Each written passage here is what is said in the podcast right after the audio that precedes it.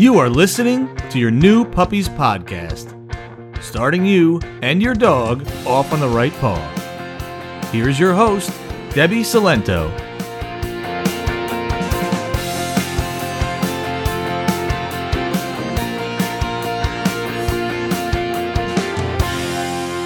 Hello, and welcome to episode 66 of Your New Puppies podcast. I'm Debbie, and today we're going to talk about how to stop your dog from barking. And you may have noticed that this is part one of a two part series because barking is actually a really complicated topic because how you address barking, how you change their habit has very much to do with why they're barking. And dogs bark for a lot of different reasons. And this behavior, usually it doesn't show up until later in puppyhood, adolescence to adulthood. When they start reaching their maturity, you might notice that like a 12 week old puppy or maybe a little older starts to find their voice. And so they just start making all weird noises. And then as they get older, then that barking instinct, which that's what it is, it's an instinct. That's why it's so common and so hard for us to break this behavior. Um, that's when it starts to s- set in. So to start, there are three types of barking that I'm not going to talk about. And that's just because I have episodes that already address them. So that's going to be a puppy barking in a crate when you're trying to crate train them, a puppy or a dog barking because of separation anxiety, and barking while on a leash, which is also known as leash reactivity. I will link to the episodes that talk about those behaviors. In some cases, it's more than one episode in the show notes for this episode. So that's going to be playtimepaws.com forward slash episode 66. So if you're looking for the, that type of barking, then you can go find the episodes, which episodes those are, and I link right to them. But there are two types of barking that I am going to talk about. Now, within these two types, there's a lot of examples and a lot of different ways to handle them. But in general, there's two categories. So the first one is going to be demand barking, also known as prompting. Essentially, they're barking at you to get something. Most of the time, it's our attention. Another common one is if they're barking at you for food, to play, to try to get you to do something or to do something faster. And that's the type that I'm going to go into detail in this episode in part one. In part two is where I'm going to talk about alert barking. This is the biggest category, and we're figuring out why is not only really important, but hard. This type of barking is where, you know, they're barking at some trigger. Maybe they're barking out the window at something. Maybe they're barking at the doorbell or noises that they hear in your apartment. So there's some other trigger. They're not barking at you, they're barking at something else. I'm also going to go into a special case of this category, which is when they bark at new people or even like a, anytime there's a new object in their environment, because that has a special way we want to handle it. And sometimes it's hard for us to recognize that's what's going on. So, in this episode, part one, I'm going to talk about demand barking. And in episode two, I'm going to talk about alert barking, including that special circumstance. Okay. There's also two techniques that I don't use, and I get asked about them all the time. So, I thought it would be important for me to address this also. And that is actually where I'm going to start. So, let's go. Now, the two techniques I don't use are barking collars and the quiet command. Now, with the quiet command, I used to use it, but I've found that it's just, it's not as practical as you think, or as I used to think, because, you know, it takes perfect timing for them to understand it. And a lot of times you have to wait for them to be quiet to use the quiet command. You, you know, it's called capturing the behavior. So you're allowing your dog to bark, bark, bark, bark, bark, which feels really good to them, which is why these habits start in the first place to then try to teach them quiet. So you're almost teaching them to bark to then teach them to be quiet, which, okay, but not my favorite. And also, if they are barking at you for something and you tell them quiet, well, you probably just gave them the attention that they were looking for. So it's counterproductive. So I'm not saying it doesn't work or don't use it. It's just not my go-to anymore because I found it just it doesn't work as well. The results aren't as strong as some other techniques that I use.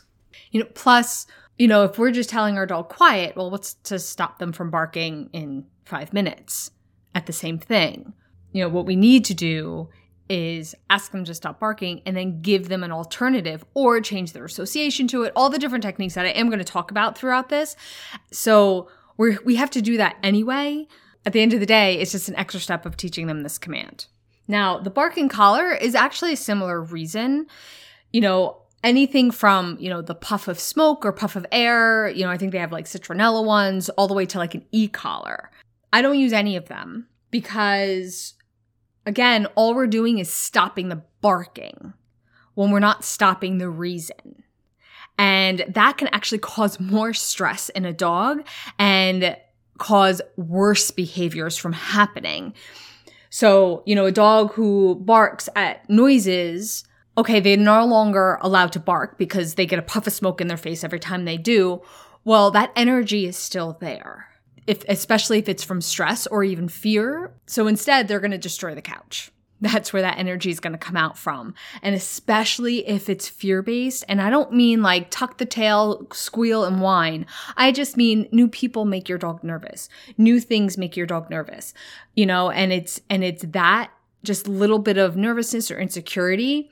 If we just stop their warning system and their, their ability to be like, I don't like this, I don't like this, I don't like this, then they're going to go to their next warning system which is snapping, growling, you know, aggression essentially. So again, it's we need to address why they are barking so they never feel like they need to bark in the first place. And they understand because the barking collar seems like it's an it's the easy button. They'll just stop barking and it's an annoying behavior and I just want this behavior to stop, but it's not an easy button. It's easy right now, but we're making it worse in the long run button. Okay, so let's talk about what I do use. So as promised, I'm going to start with demand barking. This one is the simplest to address. It's usually the easiest one to both identify and address because we are going to not let their barking work for them because they're barking at us to get us to do something.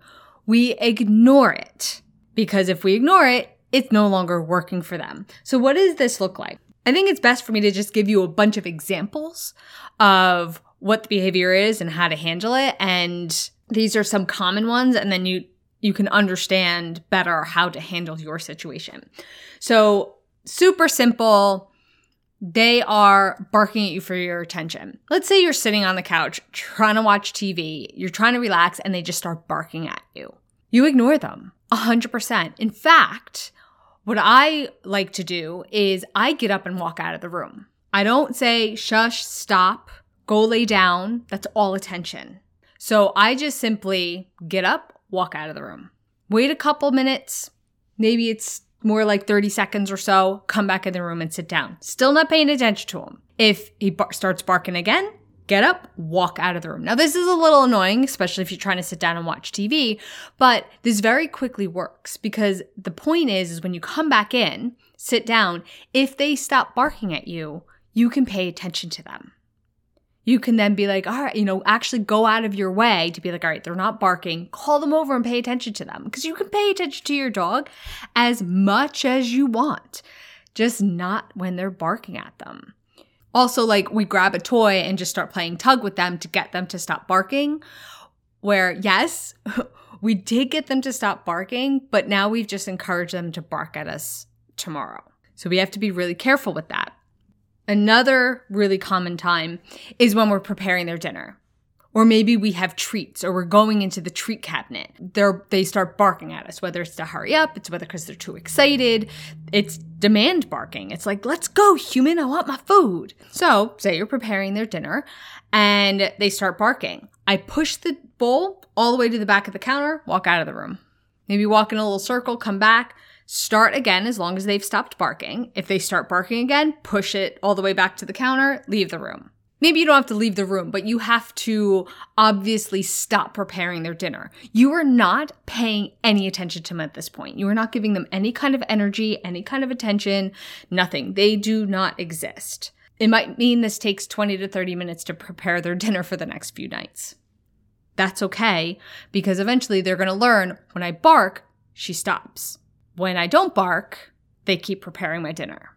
And that's what we want them to start to associate. And that's it. Like their consequence is that they lose whatever they were trying to get. We don't have to yell at them. We don't have to say no because that's giving them attention. They just lose the exact thing that they wanted. And they get the exact thing they wanted when they stop barking or when they're not barking. See, that is a key here. You know, the flip side of this is, you know, if you know that your dog gets a little restless at the end of the day and starts barking at you if you're watching television, well, try to preempt that. You know, because what happens is we're sitting there, we're watching TV, we're not doing anything, maybe we're even working, and our dog is asleep or, you know, chilling out on their bed or with one of their toys. We don't notice them because they're being good. They're not saying anything. We don't hear them. We don't want to mess with that. We don't even think about it until they bark. And then all of a sudden we're paying attention to them. So in our eyes, it's like, oh, you were being so good and now you're not. So I have to do something about it. But in their eyes, it was like, well, I'm bored. I know I'll bark at my human. They always pay attention to me. So when you notice them being good, tell them they're being good. That's when you grab the toy and you start playing with them. That's when you just give them a good, hey, hey, good boy, hey, good girl, maybe even toss them a treat or something. One last technique that I want to go over is desensitizing. So, an example for this would be, you know, if your dog starts barking when you pick up their leash or you go through the motions of taking them for a walk. So maybe it's even putting your coat on. Whatever it is, they know it's happening, so they start barking what you're going to do is even times that you have no intention on taking them for a walk, you're going to go and pick up their leash and just put it down and walk away. Pick up their leash and put it down and walk away. You do that like 10, 20, 30 times a day when you're not taking them for a walk to desensitize them to you picking up that leash. Because then picking up your, their leash doesn't mean anything to them. If it's when you start to put your coat on, you pick up your coat, you put it back down 20 times a day without doing anything, without going anywhere. You know, if they start barking, you ignore them and you just walk back and you go about your day. And once you're away from your coat, they're probably going to stop barking. And then maybe you're putting one arm into your jacket, taking it off, putting it back down. You're doing that 20 times a day. So these actions no longer mean anything. They don't get them all revved up and excited because the only time you pick up the leash and put your jacket on is when they're going for a walk and they're super excited about it. We'll also talk about this technique in part two when we talk about alert barking, but it can also be very useful here if it's certain actions that you do that are triggering they're triggering, excuse me, triggering their barking at you. So, episode 67 is going to be, or is part two, depending on when you're listening to this one. If you're listening to real time, you should see it within the next two weeks. Um, if you are listening to this in the future, then it should be out now and you can jump right to episode 67 where we're going to go into detail about alert barking and we're going to talk about redirecting, interrupting, this desensitization, managing all of that. Okay, and we're going to jump right into it. None of this introduction stuff that I went through in this one. So for now, I hope you enjoyed listening to this podcast. If you are enjoying it, you can rate and review it, and it helps other dog owners find the podcast. If you would like to continue working with me, you can check out my website, playtimepaws.com, where you can find information on my in person and virtual training sessions, including my new puppy course, which is a four week online puppy course where you get access to me for at least 12 months to ask all of your training questions. You can find information on that at playtimepaws.com forward slash puppy. Thank you so much for listening. I'll be speaking with you soon. Bye for now.